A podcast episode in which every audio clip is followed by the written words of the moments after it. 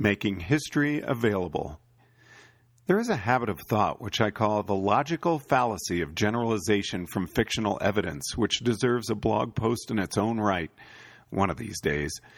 Journalists who, for example, talk about the Terminator movies in a report on AI do not usually treat Terminator as a prophecy or fixed truth, but the movie is recalled, is available, as if it were an illustrative historical case as if the journalist had seen it happen on some other planet, so that it might well happen here.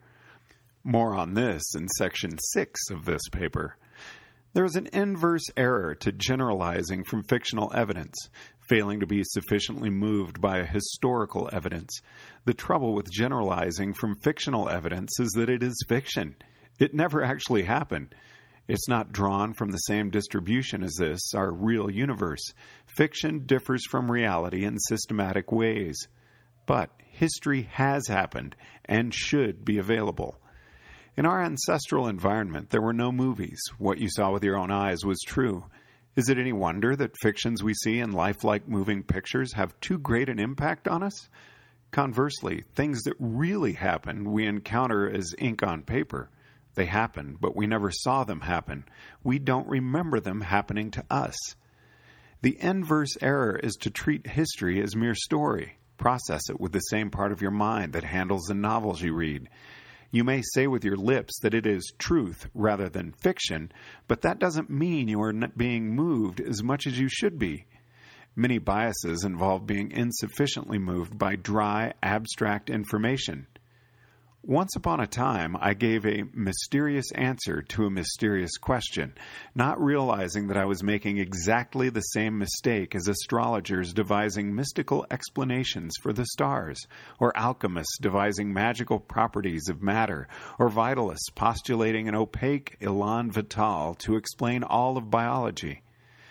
When I finally realized whose shoes I was standing in, there was a sudden shock of unexpected connection with the past.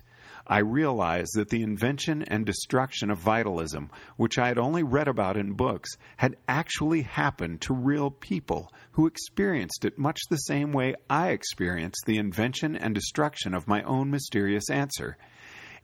And I also realized that if I had actually experienced the past, if I had lived through past scientific revolutions myself, rather than reading about them in history books, I probably would not have made the same mistake again. I would not have come up with another mysterious answer. The first thousand lessons would have hammered home the moral. So, I thought, to feel sufficiently the force of history, I should try to approximate the thoughts of an Eliezer who had lived through history. I should try to think as if everything I read about in history books had actually happened to me. With appropriate reweighting for the availability bias of history books, I should remember being a thousand peasants for every ruler. I should immerse myself in history Imagine living through eras I only saw as ink on paper. Why should I remember the Wright brothers' first flight? I was not there. But as a rationalist, could I dare to not remember when the event actually happened? Is there so much difference between seeing an event through your eyes, which is actually a causal chain involving reflected photons, not a direct connection, and seeing an event through a history book? Photons and history books both descend by causal chains from the event itself. I had to overcome the false amnesia of being born at a particular time. I had to recall, make available all the memories, not just the memories which by mere coincidence belonged to myself and my own era. The earth became older of a sudden. To my former memory, the United States had always existed. There was never a time when there was no United States. I had not remembered until that time how the Roman Empire rose and brought peace and order and lasted through so many centuries until I forgot that things had ever been otherwise. And yet the empire fell, and barbarians overran my city, and the learning that I had possessed was lost. The modern world became more fragile to my eyes.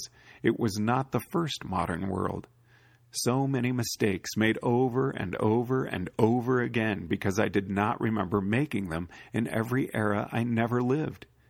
And to think, people sometimes wonder if overcoming bias is important. Don't you remember how many times your biases have killed you? You don't? I've noticed that sudden amnesia often follows a fatal mistake, but take it from me, it happened. I remember. I wasn't there. So the next time you doubt the strangeness of the future, remember how you were born in a hunter gatherer tribe 10,000 years ago when no one knew of science at all. Remember how you were shocked to the depths of your being when science explained the great and terrible sacred mysteries that you once revered so highly. Remembered how you once believed you could fly by eating the right mushrooms, and then you accepted with disappointment that you would never fly, and then you flew. Remember how you had always thought that slavery was right and proper, and then you changed your mind. Don't imagine how you could have predicted the change, for that is amnesia. Remember that, in fact, you did not guess. Remember how, century after century, the world changed in ways you did not guess. Maybe then you will be less shocked by what happens next.